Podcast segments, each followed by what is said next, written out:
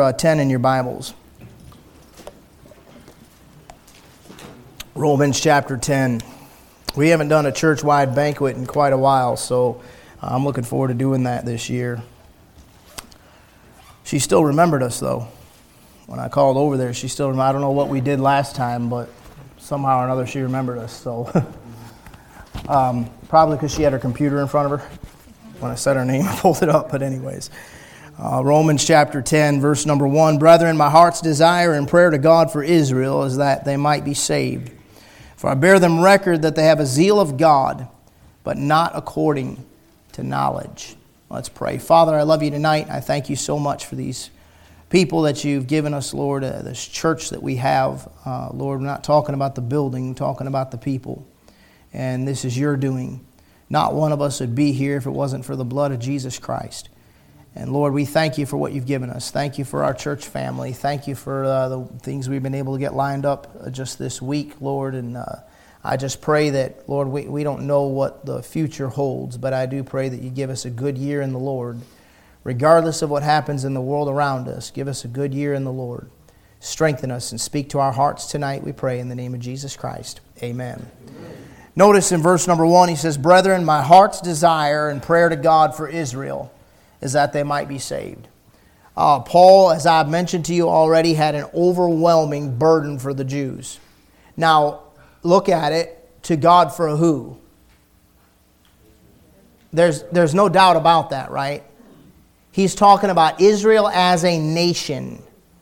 Now, now hang on a second. If God was done with the Jews permanently and for good, if all the promises of the Jews had been given to the church, like some of these guys teach nowadays, they, they believe that we've replaced Israel and that the promises that Israel had are now ours. If those guys were true, why would Paul say something like that in Romans 12.1? Look at, look at 2 Corinthians real quick. Flip over to 2 Corinthians chapter 12 and look at verse 7. 2 Corinthians 12, 7. A point I'm going to make to you out of this verse is that if anybody would know that God was done with Israel, it would be Paul, right? 2 Corinthians 12, 7, it says, And unless I should be exalted above measure through the abundance of the revelations, there was given to me a thorn in the flesh, the messenger of Satan, to buffet me, lest I should be exalted above measure. In other words, the Apostle Paul knew so much and God had showed him so much. Things that he's not even allowed to tell us, he said. Things that's not even lawful to utter, some of the things that he saw, some of the things that he knew. It, his, his level of understanding from God was so advanced that God had to give him a thorn in the flesh, a direct messenger from the devil himself. That is a capital S talking. It's not like you and me wrestling against flesh and blood, not against flesh and blood, but principalities and powers. And you know what I mean? Like you and I probably deal with some pretty low level imps, if you know what I'm saying. We got the little devils messing with us. Most of us aren't such big fish that, fish that Lucifer himself is coming after us. Uh, most of us are not a Job, okay? I mean, probably not a Job in the room, to be perfectly honest with you. Um, and not to put you down, I'm just saying that when God looked around the whole earth, he said, There's no man on this planet like Job. Could we, as American Christians, even be so bold as to say that could possibly even be us. You haven't been put through some of the things your brothers and sisters in Christ are going through right now in China or in Russia or in some of the Muslim countries. We haven't even had a chance to prove our salt on that level. So I highly doubt we're that guy. I mean, I don't think I'm Martin Luther. I think the devil probably knew who Martin Luther was. I would, I would venture a guess that the devil knew who Brother, uh, Brother Ruckman was. I'd say he's probably one of the last ones in this generation that the devil actually would probably personally have messed with him. But most of us don't deal with it on that level. It's just the enemy. He's coming after me. No, it's probably just a little punk, little punk devil. You know what I mean? Because that's probably all I can handle, to be perfectly honest with you. Uh, I'm not even volunteering for nothing like that. I, am volunteering to follow the Lord, and I, and I want to follow the Lord wherever He wants me to go, and I want to give Him 100%. But I'm not being so arrogant as to say I want to be in on that level. That's a scary thing to me. He said, I got a messenger of Satan to buffet me, lest I be exalted above measure. He said, God has showed me so much and given me so many revelations that God had to allow the devil at me to give me a thorn in the flesh that I carry around the rest of my life. I'm burdened with this thing. It's the long term wear and tear, of the burden I have to carry from the devil so that I don't get so arrogant God can't use me. Now, if a guy's on that level, don't you think he might know if God was done with Israel and the church got Israel's promises? So I don't know who these arrogant little jacklegs are that are getting in pulpits or on YouTube or whatever they're doing nowadays and trying to tell you that the church replaced Israel. Go back to Romans chapter 10, please.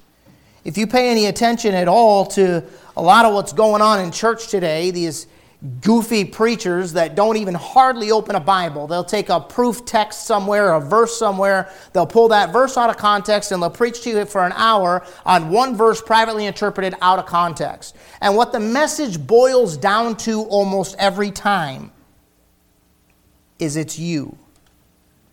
It's your best life. It's you getting a raise. It's your career. It's you doing better. It's God making you something special because you need to be seen and you need to be noticed and you need to be a leader. And we need leaders to train leaders because we're trying to produce leaders and everybody's got to be a leader. They're not really preaching Bible to you. What you and I need is we need what the Bible says. And what is very obvious in this text is God's not done with Israel, and Paul's begging God to, to see Israel saved. Look at verse number two For I bear them record that they have a zeal of God, but not according to knowledge. Listen, we need more zealous Christians. I'm tired of watching deadhead Christians. I mean, we need some Christians that have a fire in their gut for the Lord Jesus Christ, are not ashamed to speak out for Him, that, I mean, passionately love Him. Folks, I'm not talking about being this zealous Christian that's attacking every lost person that walks by, mocking and criticizing and breaking everybody down that doesn't agree with you. You know what that is? That's an insecure individual. Why does it get quiet when I say stuff like that? If you got to break other people down, you got an issue. I'm talking about people that are zealous for the Lord Jesus Christ, zealous for the Word of God, zealous to reach souls with the gospel. People that, I mean, like, I, I think you got some of it because you don't come in here as happy as you are when you're not zealous to some extent, not on a Wednesday night, anyhow. I think a zeal is a great thing. But you know what you've got to temper your zeal with? Knowledge. What's it, John chapter 16, verse 2? Jesus tells them that the day will come that they'll think that they do God's service to kill you. You think that's not zealous? That's zealous. They literally think they're serving God when they kill you because you believe the Bible. Your zeal better be balanced with some knowledge. And, folks, that's what you're supposed to be here for. We're supposed to be getting into this book and reading this book and learning this book. I mean, you know it. I've said it before. I'm beating a dead horse. I'm going to beat the dead horse some more because there's always one or two people that can't seem to register. You know, they don't seem to get it. You're supposed to be here because you love that book and you want that Bible to be taught and to get in you and to get in your mind and to get in your heart. You want God to speak to you more than anything on the planet. You need to get to know Jesus Christ, the knowledge of God. You know what the problem is? The problem is when you become so knowledge oriented, you lose your zeal. And I've known a lot of Christians like that. It's like, well, we're right, nobody else is right, we're right, and everybody else is wrong. And once you get in that mindset, you know what happens to the church? It dies every time. Man, I want, I want to be zealous for the Lord. I'll tell you, that's one of the good things for me about, about getting out on the street and preaching. It just, it just forces you out of your comfort zone, man, and they cuss at you and throw stuff at you and all the rest of that stuff, and all the distractions are coming your way. If you can stand out there and preach and keep your mind together and get through your message on a street corner, uh, pulpit's a lot easier. Friendly crowd that wants to hear it for the most part, you know. There's always one or two that don't, but for the most part, everybody wants to hear it. Talking about zeal. But zeal's better, better be tempered with knowledge. But once you get the knowledge, don't lose the zeal. Why is it that once we get older in the Lord and learn our Bibles a little bit, we calm down? Well, they had zeal, but their zeal was the wrong kind of zeal. So, what good does your zeal do you if your zeal's not rooted in the Bible? Uh, excuse me for a minute, Dan. I'm going to make you, I'm going to embarrass you for a second. Uh, Dan and I met together. Well, you it was 12 years ago, probably close to that, something like that. Now you're 32 now. You're 34 now. Sorry. Were you still a teenager? Were you 20 when we met? How old were you when we met? 21. Something like that. Yeah. Okay. He he had zeal, man. I don't know. I ever seen a young man with more zeal. He was just just chomping at the bit, frothed up. He'd been on a couple missions trips, and he was going to the mission field. We met at uh, Java House, right in town, and I, poor guy, busted his chops, man. I mean, I, he was turning beet red, and I just said, "Okay, do you know what the JWs believe?" Well, uh, I said, "Here, show me, show me where their proof texts are, and show me why they're wrong." I handed him my Bible. Said, "Do you know what the Mormons believe?" show me a verse that refutes the Mormons. Uh, uh, uh, uh, turn them beet red. I could see the disappointment. I'm not, I'm not exaggerating it, right? I could see that he was just worked up. I went home and told Grace, I said, well, he'll probably be gone. You know what shocked me? He came back in. He kept getting more and more fired up about, you know, wanting to do something, missions and this, that, and the other thing. He'd been to Africa, right? A couple times. I said, Well, you need to enroll in school. Why? Because you got all the zeal, but what are you going to tell the Africans when you get over there and they're Jehovah's Witnesses? What are you going to tell them when you get over there and there's a whole bunch of Pentecostals? Do you know why we don't speak in tongues? Do you know the verses where they're at in the Bible? And why, why they don't apply to us today? Can you answer those questions? Can you explain what tongues are? You know what? Very few, very few, I've had a lot of those conversations. Very few young men actually acted on it. You know what he had? He had the zeal, man, and a lot of it. And I've always told him, I said, don't lose some of the good stuff you had when you came here, because there was some good stuff he had. But you got to balance that with some knowledge. Know, he's finished Bible school and he can answer all those questions now. He can hold his own real good. Why? Well, he just had to get some knowledge, had to balance that thing out. You know what the contemporary churches do? They do to you what they did to him and what they were doing to Billy who did the same thing. It took three years, I think, from the time I met him till he came to the church. And it was a real slow process, but the point I had to make is you're not learning the Bible. And the guy's got all the zeal in the world. And when they got a lot of zeal and they're genuine about their zeal, that's a good thing. Don't ever try to throw ice on a young man's zeal. I'd rather have them zealous and frothed up and fired up than a deadhead that don't care anyhow. Because when you got a guy that's on fire and you can tra- channel that thing the right direction, God can do something with them. Billy, the same thing. You know what they did? First thing they did, and it just crushed me. I was so upset. And I met him. He walked up to me at the gym. I was on the lat pull down machine. He come. You know Billy. You guys know Billy by now, right? I'm sitting there. He just comes walking right up in my personal space. Hey, man. I'm like, back up, you know.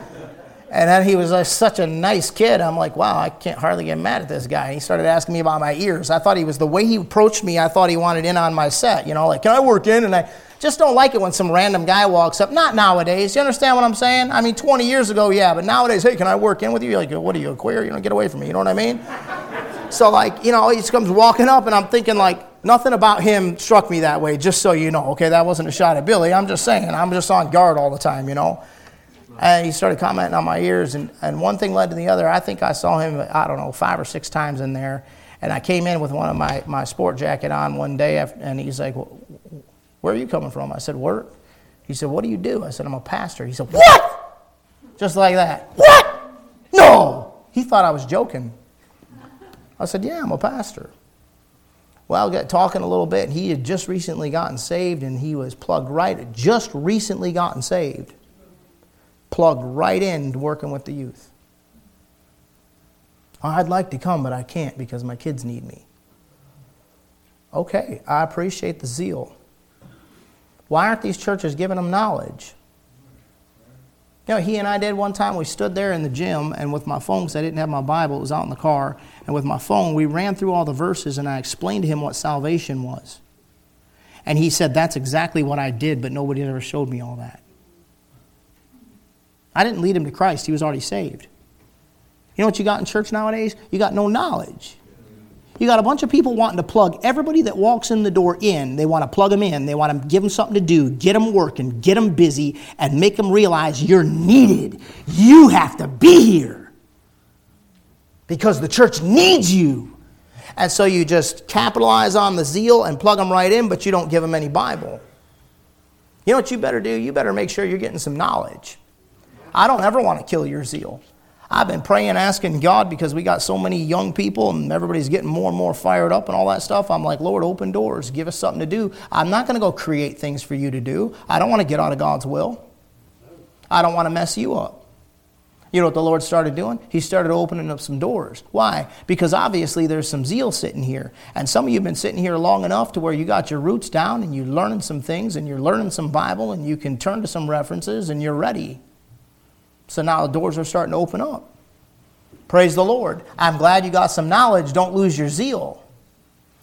Well, they were messed up because they had zeal, but they didn't have it according to knowledge. Verse number three, for they being ignorant of God's righteousness. Now, watch this. And going about to establish their own righteousness, have not submitted themselves unto the righteousness of God. You can't have both. It's either yours or his. That's it. Every religion boils down to one or two things. Every plan of salvation that exists, it's either doing or done. I don't care if they're Muslims, I don't care if they're Catholics, I don't care what they are. It's either doing or done. You know what I mean by that? It's either my works or the finished work of Jesus Christ. There's only two plans of salvation out there that are being taught today. Does that make sense? What I'm telling you is, you either got your righteousness, my works are saving me, and so some of them will say, well, it's faith in Jesus plus my baptism, faith in Jesus plus if I got to keep it, faith in Jesus plus, or it's the righteousness of the Lord Jesus Christ. I have nothing to offer plus nothing, minus nothing. I needed him. He doesn't need me. I'm giving him absolutely nothing but my soul. I'm giving him nothing but my submission, my obedience, my bowed knee, my broken heart. I'm begging him to forgive me because everything I am is a sinner. That's what I am. I know people don't like to hear that nowadays, but that's the fact of the matter. That's Bible. I'm, I'm so wore out with this stuff. I read it this morning, and Pharaoh said to, to Moses, He said, I have sinned this time against God and you.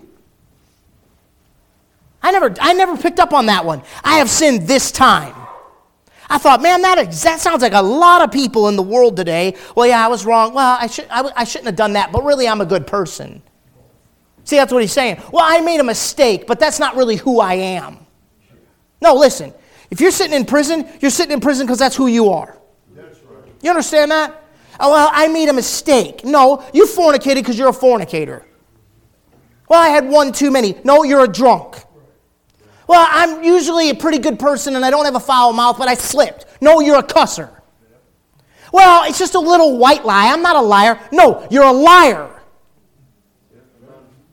Now you know why we don't have a megachurch. You understand the difference? This, this, well, that, I just made a mistake stuff, that's not repentance. That's you trying to hang on to your own righteousness while you acknowledge enough of Jesus to get a little like, maybe I'm going to make it, I think I'm saved, yeah, I'm good. No, salvation is nothing of me, all of Him. Verse 4 For Christ is the end of the law for righteousness to every one that believeth. Now, you need to be careful because these demonic spirits are going around nowadays trying to tell you that you're back under the law. I don't understand what this stuff is, folks. It's wild. I'm telling you what, I do know what it is. We're getting closer to the coming of Jesus Christ. That's exactly what it is. And so these demonic spirits are creeping into these churches. Now, I'm going to warn you about this stuff. I'm going to warn you again. This small group stuff, and I'm going to say something pretty, pretty bold here, okay? I think this whole small group movement is more of the devil than it is anything. I didn't say every small group is. I said, I think the majority of it is more of the devil than anything. Do you know God put a responsibility, a duty on pastors and teachers in the church to be apt to teach? You know why? To make sure the right doctrine is coming out of the pulpit. That's the point. What's the point of an ordination service? Why should you ask where I was ordained? Why should you know who my preacher is? Why should you know where I was trained? Why should you know who influenced me? Why should you know who influenced them? Who influenced the people that influenced me? You should know that, shouldn't you? I think it was Mike Schlintz when you first looked this up, right? He came in and he's like, "Who's who's? Were you even saved yet? I think you'd just gotten saved." No, you came in lost, but I think by the time you started asking me about my lineage, you had just gotten saved. Like it was the first couple weeks, if I'm not mistaken. Who's uh, David Peacock? I looked at him, I thought, that joker already knows who he is. I could tell he had already looked him up. He's looking at me. Who's David Peacock? Who's Peter Ruckman? He's naming all this. This he he he just saw. I don't know how he did it, but he's a tech guy for uh, whatever. This is what he does for a living. He's internet stuff, you know. And he, he figured out and followed the chain. He was he was looking up to see where I was trained, where I'd been from, and was listening and trying to find out. Well, that's pretty smart, in my opinion. I thought I think I like this guy. Why is that important? Well, I mean, ordination is in the Bible, isn't it? When they ordain you, what they're doing is they're laying hands on you and publicly saying the credibility that we've earned and the ministry that God's given us, we're saying that we believe this guy's in the same body of faith as we are. And he believes like we believe, and you can listen to him. How, how do you control all that when you break everybody off into a million little small groups? You don't know who come into that church and who's sneaking in there and running that show. You don't know what they're teaching. You can't control it. It gets out of control. And then you get the little group sitting around and it's, well, what does your Bible say? Well, what does your Bible say? Well, what does your Bible say? Well, what is your well, what do you think it means? We need to do a drill again. We did a drill not long ago. We need to do it again. I had about six or eight guys up here, all with a different version of the Bible. And everybody read the exact same passage out of their Bible at the exact same time. And you know what it sounded like? It sounded like somebody was speaking in tongues in the church. You couldn't even figure out what was being said. That's what the body of Christ all over this planet is hearing. When there's one voice from one shepherd, according to this Bible, you're supposed to be hearing the same thing, and the body of Christ ain't hearing the same thing. And you got people sitting around a group, well, what do you think it means? What do you think it means? What do you think it means? What do you think it means? And you know what sneaks into all those groups? always somebody wants to bring you back under the law, or somebody wants to tell you you're going through the tribulation, or somebody wants to tell you we're bringing in the kingdom, or somebody wants to tell you, well, you might have been saved by faith, but you better keep it by works. They don't understand what it means to rightly divide the word of truth. And they'll confuse your mind so bad, get you so far off track, it ain't even funny. I'm against it. It's my responsibility. That's why when I'm home, you support me, don't you? So I owe it to you to get up here and preach and teach. I'm not trying to be a ball hog. I take my responsibilities seriously. He said Christ is the end of the law for righteousness. So how do you figure you're under the law? Well, the law is holy and just and good, and you got to keep the commandments. You really want that? You so crazy as to really want to be under the law? Go to the book of Galatians, chapter 3. Galatians chapter 3. Look at verse 10.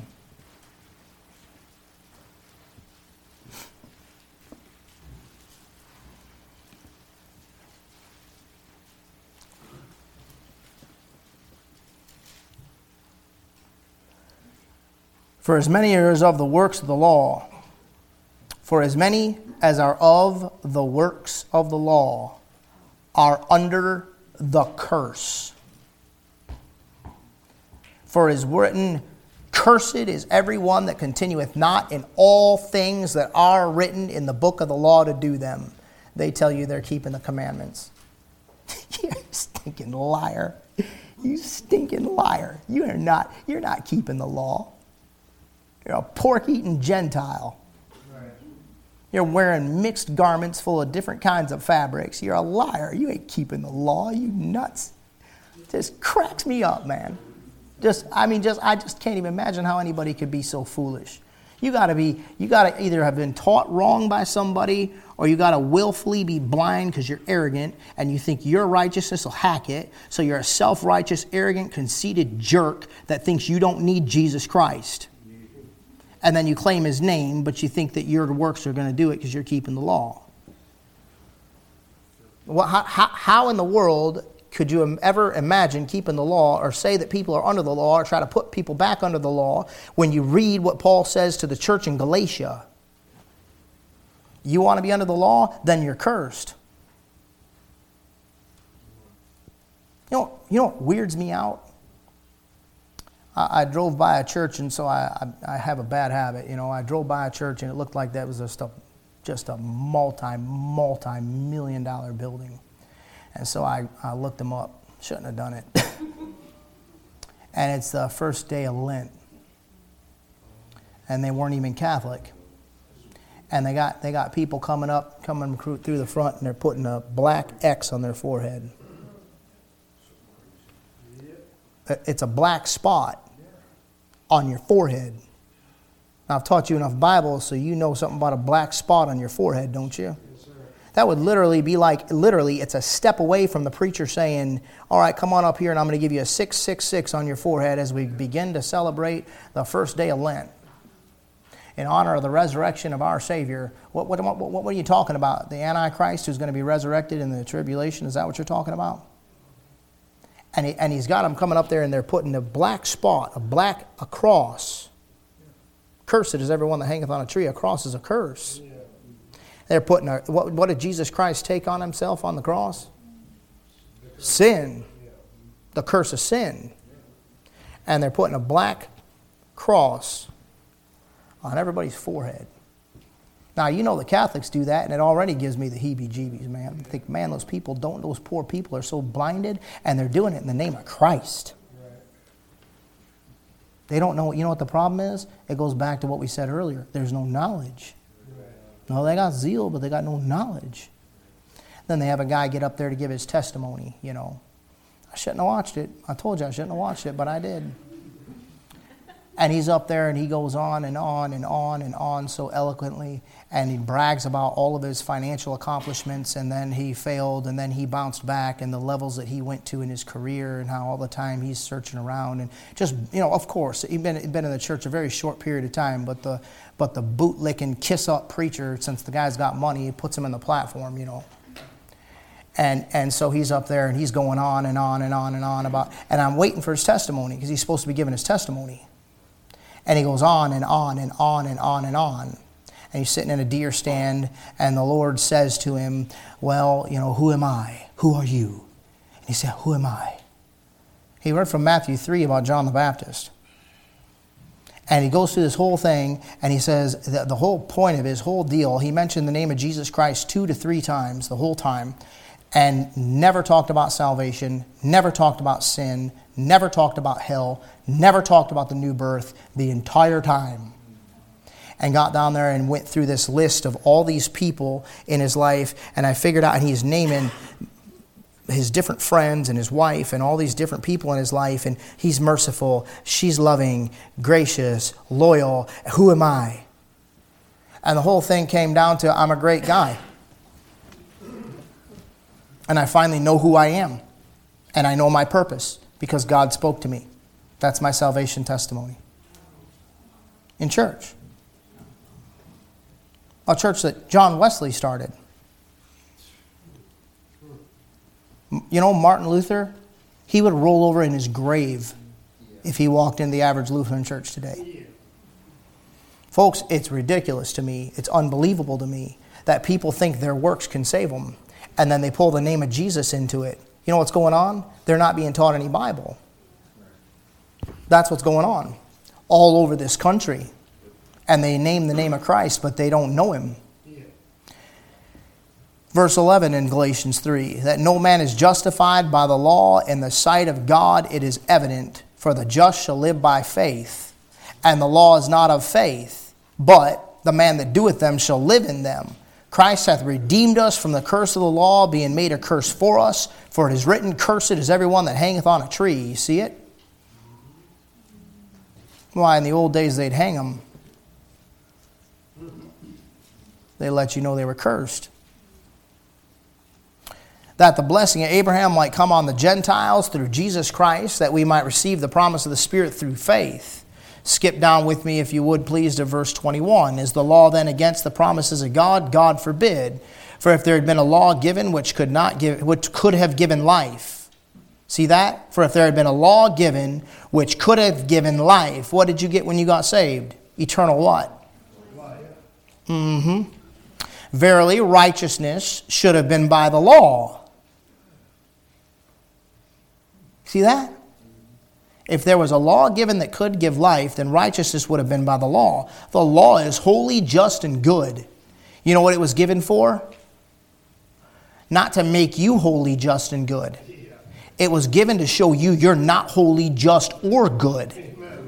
And it kept you in bondage and beat you down and beat you down and beat you down and beat you down.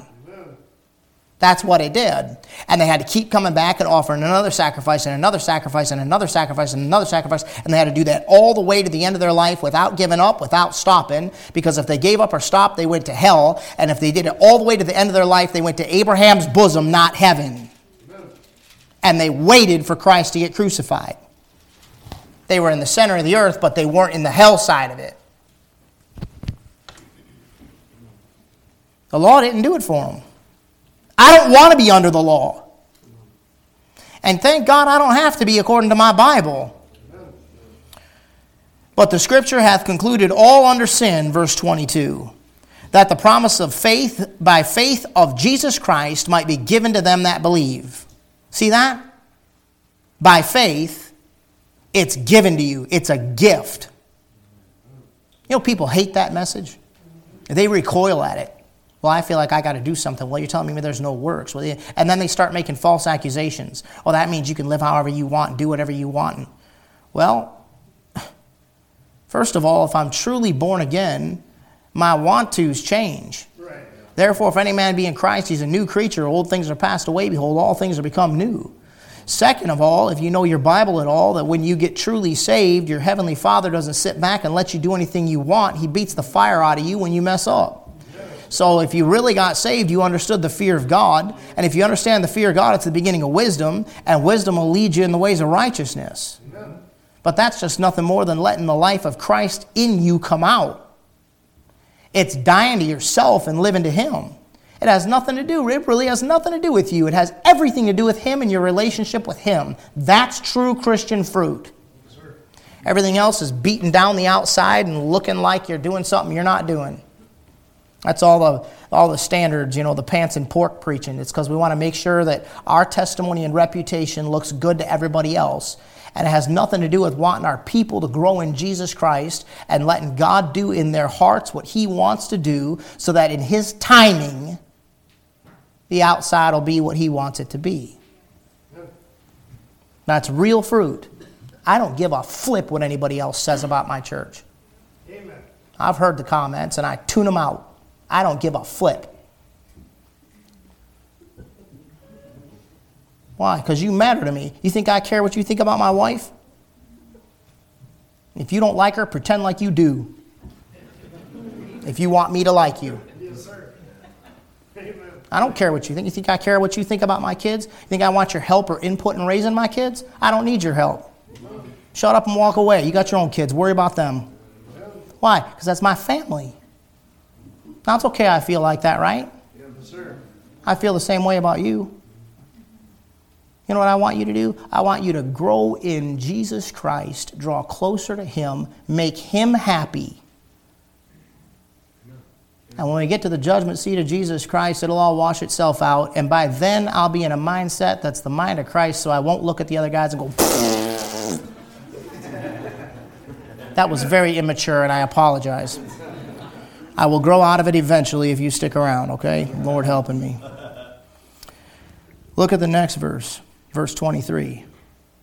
But before faith came, we were kept under the law, shut up unto faith. which should afterwards be revealed. Wherefore the law was our schoolmaster to bring us to Christ, that we might be justified by faith. But after that faith is come, we are no longer under a schoolmaster. For ye are all the children of God by faith in Jesus Christ. Where do you get that you're keeping the law? Back to Romans chapter 10. For Moses describeth the righteousness, verse 5, which is of the law, that the man that doeth those things shall live by them. You want that? Romans 7 says, In me that is in my flesh dwelleth no good thing, and I find a law in my flesh, a law of sin. You want to live under the law? Yeah. That's insanity.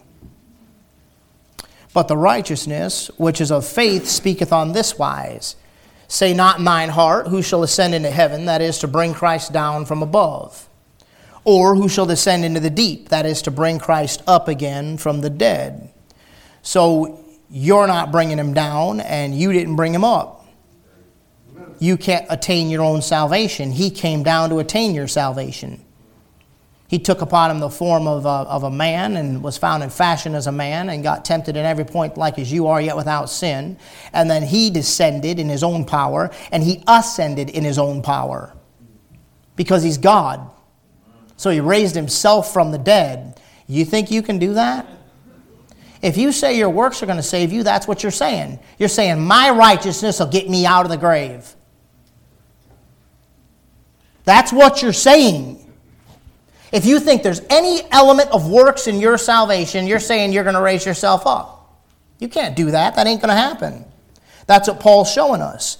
Verse 8 But what saith it? The word is nigh thee, even in thy mouth and in thy heart. That is the word of faith which we preach. Boy, that's a great verse.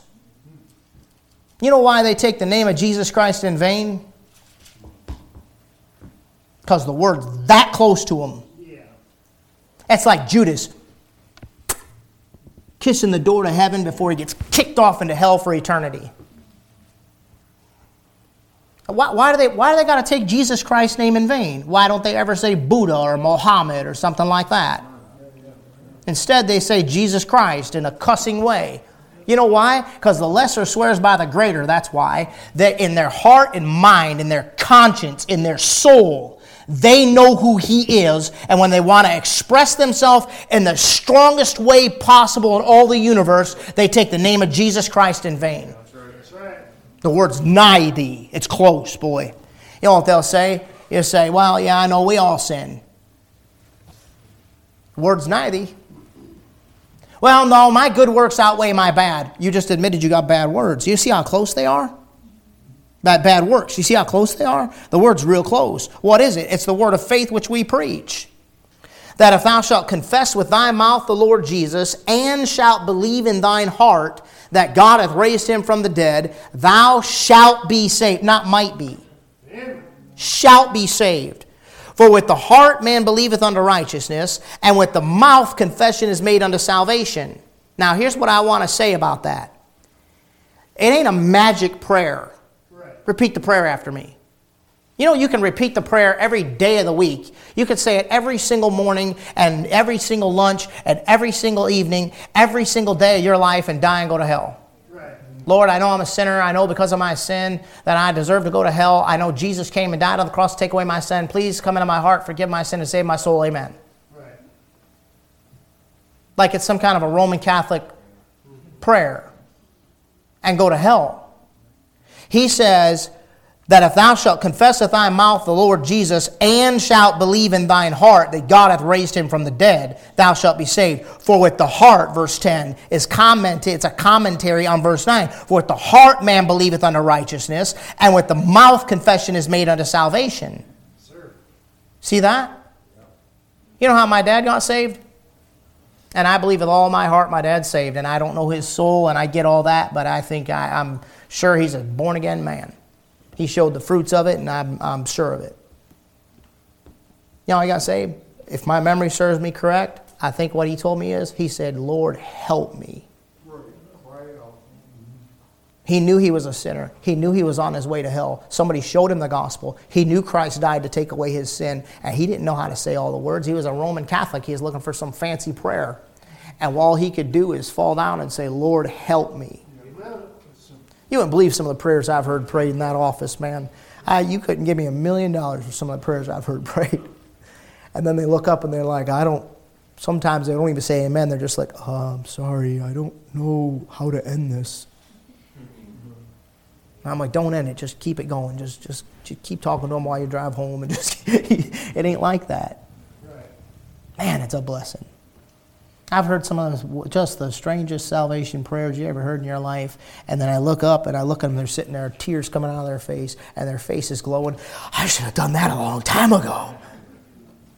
What just happened? Now the prayer wasn't perfect, but the heart was crying out. Have you ever had somebody tell you, I don't know what you mean, I only know what you say? When you said something kind of wrong and you're trying to get your point across, but you're struggling with the words? That's pretty hurtful.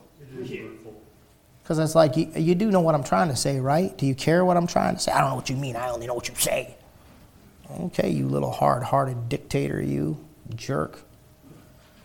You know, God knows what you mean. Yes, sir. And He cares about what you mean. And He's got the Spirit of God in place to take your prayers up and communicate them to God in a way you could never do so, and you could never communicate them anyhow.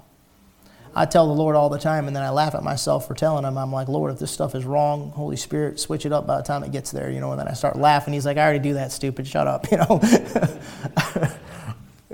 Because I don't know, I don't know how to pray right. right. He knows my heart, folks. It's about your heart. So here's what I'm worried about I'm worried about some of these kids saying a sinner's prayer, but not really knowing. That they're on their way to hell. I'm going to say this again because it's a human nature thing. I'm not accusing any of you of doing it, it's just a human nature thing. Just because one of your peers' kids get saved at a certain age doesn't mean you should pressure yours to.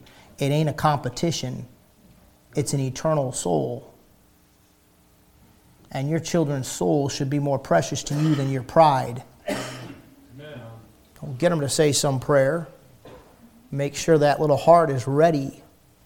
We, we maybe went too far the other way. We made them push us. All right, honey, we'll talk about it more tomorrow. Anna was finally like, No, Dad, I got to do this now. And you could see her face. She was scared. She was under conviction. I looked at Grace. Grace looked at me. We were in the living room at the old house. Like, ah, I guess she's ready. Because we've been putting her off for a little while. And if you could distract her with an ice cream cone, she ain't really uh, all that serious about hell, is she? Those things melt real fast in hell. That was a good conversation, honey. You want ice cream? Yes! The response should be, that wouldn't make it very long in hell, and I'm not going to either. I need to get saved first, then we'll get to the ice cream. You understand what I'm saying? You don't have to take it as far as I did. I'm just don't discourage your kids from getting saved.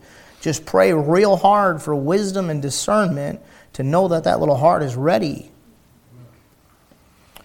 Verse 11 For the scripture saith, Whosoever believeth in him shall not be ashamed. Any of you ever be ashamed to witness? Be honest. Be real honest right now. Any of you ever felt like you need to pull your Bible out at work and then kind of like not pulled it? I'll read it on my phone instead. Something about this book. I'll preach to you about it Sunday morning, so I'll try not to get ahead of myself. You want to, you want to watch you want to watch the power of the Bible? Get a big old Bible like this. Walk into a public place and don't hold it like you're ashamed of it or like you're trying to hide it. Hold it like this. Or walk through it like that. And watch how many people turn. I'm telling you, man, this thing, this thing is powerful. They notice it's a Bible. Still, still in this country. Not much longer, but still. You ever ashamed of it? Well, whosoever believeth shall not be ashamed, I must not be saved. That's not what that thing's saying. That thing's saying if you believe on Jesus Christ and put your faith and trust in Him, then when you stand before the Lord, you will not be ashamed of the decision you made to trust Christ. You're not going to regret it, is what He's saying. You won't regret it when you die. Now, if that's the case, that explains why the devil tries to make us so ashamed in this life. So if we know we're not going to be ashamed, Let's not be ashamed now. But I'm telling you, that's the best decision you ever made. By the way, if you've trusted Christ as your Savior sitting in this pew and haven't told me, don't be ashamed. Let me know. People have done that a lot, and I find out two months later, well, I, I got saved. When? It was an invitation like November 2nd. You were preaching, and you said you can trust Christ right where you are, and I did, and I know He saved me. Praise the Lord. You know, some of these guys get so stupid and so carried away with some of this stuff that they're like, well, if you didn't walk an aisle, you didn't get saved. And if you didn't tell somebody about it, you didn't get saved. And well, you're reading a lot into the text, aren't you? Is that what it's teaching? Or is it teaching that you won't be ashamed of that decision? For whosoever shall call upon the name, uh, for there's no difference, verse 12, between the Jew and the Greek. Well, there you go. So the Lord don't care about races hot topic in this ridiculous culture we're in. I don't either. If you love the Bible and love Jesus Christ, I could care less. I've, I've said it for years. I want this place to look like the League of Nations on Sunday morning. Now we got Morocco and South Africa and Mexico, and we need to get some more going, man. I, I, why? If they want the Bible, they're welcome here. You want the truth? Then this is the place for you. You don't want the truth? Wrong place. It won't work out. Just go now before it causes trouble. For whosoever, verse 13, shall call upon the name of the Lord shall be saved. Did you call on the name of the Lord to forgive your sins and save your soul? Yes or no? Yes, okay, if you did, guess what he did for you? Period. Period. You know what demonic spirits will do? Are you sure you got saved? Did you mean it when you meant it? Did you really say it when you said it? How could a saved man say something like that? How could a saved person act like you're acting right now? How could a saved person cast doubt on another saved person's salvation? Because saved people do all kinds of stupid stuff. And so do lost people. And to be honest with you, lost people are usually worse. So let's stop beating up on saved people all the time. The Lord makes a real good difference. I mean, it's really not that bad to be around you all. That was meant, that was meant, you know, real nice. It's really not that bad. Okay, it's awesome being around you all. I love it. I can't stand that kind of stuff, man. I, I you, have you noticed I don't put a lot of pressure on people to get saved again? If you're doubting it, you shouldn't be doubting it. I don't know any good Christians that didn't at some point or another doubt their salvation. Is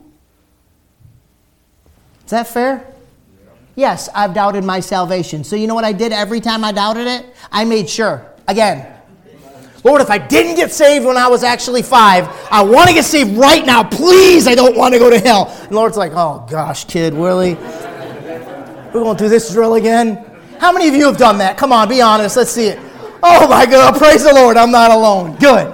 That's great, make sure. And you know what happened with time? As time has gone on, as I've stayed at it, and the Lord's been good to me. I remember the time I got saved. And I'm sure when I got saved. I don't ever try to retread you. If you called on the name of the Lord Jesus Christ to save your soul, and you meant it the best you knew how at that time, and you were putting your faith in the finished work of the Lord Jesus Christ on the cross of Calvary, knowing that He's no longer in hell. He's no longer on that cross. He rose again. He's seated next to the right hand of the throne of God and ever liveth to make intercession for you. You didn't know all that when you got saved, but you trusted Him. Then you're saved. And you have His word on it. So He has to lie to you and break His word to send you to hell. You calling God a sinner? Good response. You all froze right up. Okay, so when the devil comes along and tells you you're not saved when you know you're saved, there you go. Verse 14, we're almost done. Just give me a couple more minutes, please. How then shall they call on him in whom they have not heard, in whom they have not believed? Now watch how he works his way backwards. And how shall they believe in him of whom they have not heard? And how shall they hear without a preacher? That's convicting, huh? You, you probably can tell somebody. I'm pretty sure all of us eventually can lead one soul to Christ before we die and go to heaven. I'm not trying to put a bunch of pressure on you. I'm just saying, how are they going to hear if you don't tell them? So I'm not trying to say you got to go grab a bunch of gospel tracts and go start running around and trying to jump on everybody. What I would say is this why don't you pray and ask God to set you up? And watch God set you up.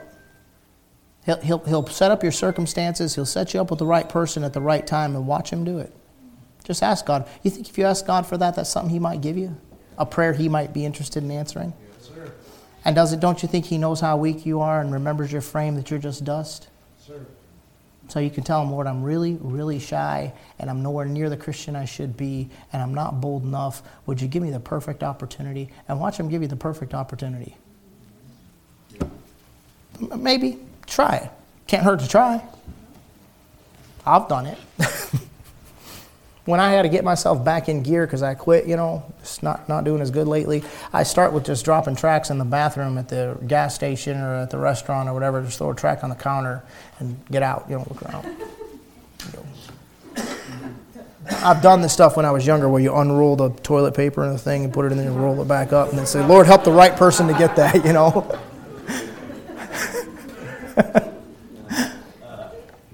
Uh, yeah, just when you start, you understand what I'm saying? When you start, just do what you can without a bunch of pressure on you and let God grow you. You might not, you might be surprised what the Lord might do with you down the road. Verse 15, how shall they preach except they be sent? That's a good verse for sending missionaries. As it is written, how beautiful are the feet of them that preach the gospel of peace and bring glad tidings of good things. Never seen beautiful feet. Just saying. They're functional, but they're not exactly what I'd call beautiful. I hope to God none of you fellas paint your toes, and if you do, don't tell me. I will never look at you the same again. And women paint their toes, you know.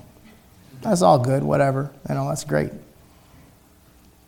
They're still feet. the Lord doesn't look at things the way you and I look at them. He says, Those are beautiful feet. Why? Because He's carrying the gospel. Here's the response, verse 16, but they've not all obeyed the gospel. That's why you get discouraged. You can't win them all. How many of you had people promise they're coming to church and not show up? I've had more promise they're coming than actually come. Sometimes I, I'm ashamed of myself because I'm like, hey, you're here. I didn't think God answered prayer. I've been praying for you. Wow, you know. It's like, because they don't all obey. That doesn't make you a bad witness. It means they're rebellious. Some of you are fishing in ponds where they got a lot of money and they got good careers and they got a lot of things distracting them and a lot of things pulling at them, and you're, you're in a tough pond. You're probably not going to get tons and tons of fruit. The Lord may give you one or two here or there. But Isaiah had the same problem, doesn't make him a bad Christian. He just did what he could. Lord, we have believed our report. Look at verse 17. I'm not going to spend a lot of time on this because I'll be preaching on it Sunday morning. So then, faith cometh by hearing, and hearing by the word of God. You guys, the Bible is so powerful.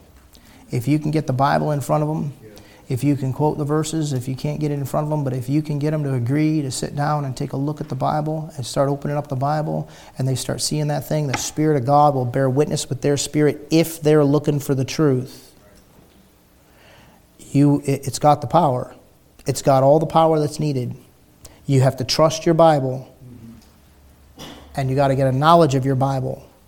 Keep coming to church, keep learning, keep growing, keep reading, keep praying, and then get the Bible in front of them, and the Bible will do the work. It's an amazing thing. You moms and dads are doing a great job having your kids in church on a Wednesday night. It's a powerful book we're giving them. And we'll, I'll do my best. I promise you, I'll do my best. And I'll work harder to get better at it. I promise you. That Bible will change your lives. Some of you young men, the devil does not want to see you guys here. You understand that? He doesn't want to see it. Because if you guys will follow God, then you can lead a wife and you can lead kids the right way and you can be a good man and you can love her and take care of her and you can love those kids and raise them up for God and the devil don't want to see it. Get the Bible in you. Keep coming. Verse 18, but I say, have they not heard? Yes, verily, their sound went into all the earth, and their words unto the ends of the world. Everybody's had a chance. God speaks to him through creation, through conscience, and through his word. But I say, did not Israel know? First Moses saith, I'll provoke you to jealousy by them that are no people. That's us Gentiles. Every last one of you. You know what you all are? Not being insulting because I'm one of you. You're all a bunch of Gentiles. National pride is a joke. And even if you don't, uh, you are an American or whatever, you're this or you're that, why were you born what you are? Did you do it for yourself? If you didn't do it for yourself, then who do you think you are looking down at somebody else? Because they're a different race than you. Like your pits don't stink. Yeah, I said it. sure, you do. There's Gentiles and then there's Israel. And God said, I'm going to provoke Israel to jealousy by them that are no people, and by a foolish nation I'll anger you. That's Gentiles. The chosen people are the Jews, folks. That's it. They're God's chosen people. The rest of us are Gentiles. But Isaiah is very bold and saith, I was found of them that sought me not. That's Gentiles.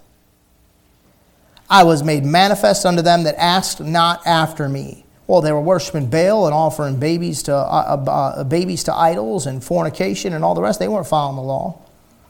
And God, the Gentiles found the Savior that was supposed to be the Jews. But to Israel he saith all day long, I've stretched forth my hands unto a disobedient and gainsaying people. Now, here's the end of the story for tonight. Disobedience, you understand what that is, and gainsaying. Gainsaying is to deny, contradict, speak against, or oppose. Now, here's the moral of the story for you and I. When God gives you truth, don't push it away. Hear me? When God shows you something, never gainsay against it. When God says, you're wrong, you should say, yes, sir. I don't care if that means you got to submit your pride to your husband or to your wife. Yes. Oh, there was Reagan. He's such a. well, I mean, if you're wrong, you're wrong. You're man enough to say, I'm sorry, right? right. Don't lose your leadership in the home by saying, honey, I'm a jerk. I'm really sorry. Would you forgive me? If the God says you're wrong, then you're wrong. And the first thing you do when God says truth, we're talking about truth, right? Love and truth. I, meant, I thought I meant every word of the King James Bible. How about the truth that applies to you? How about when God says you're wrong about something? A gainsayer opposes it, speaks against it, contradicts it, won't submit to it. Light rejected becomes lightning. Don't push away the truth God gives you. All right, we'll stop there and pick it up in the next chapter next week. I appreciate you being here and appreciate your attention and all the rest of that. And uh, we'll go ahead and be dismissed in a word of prayer. I'm going to pick on Ben Long.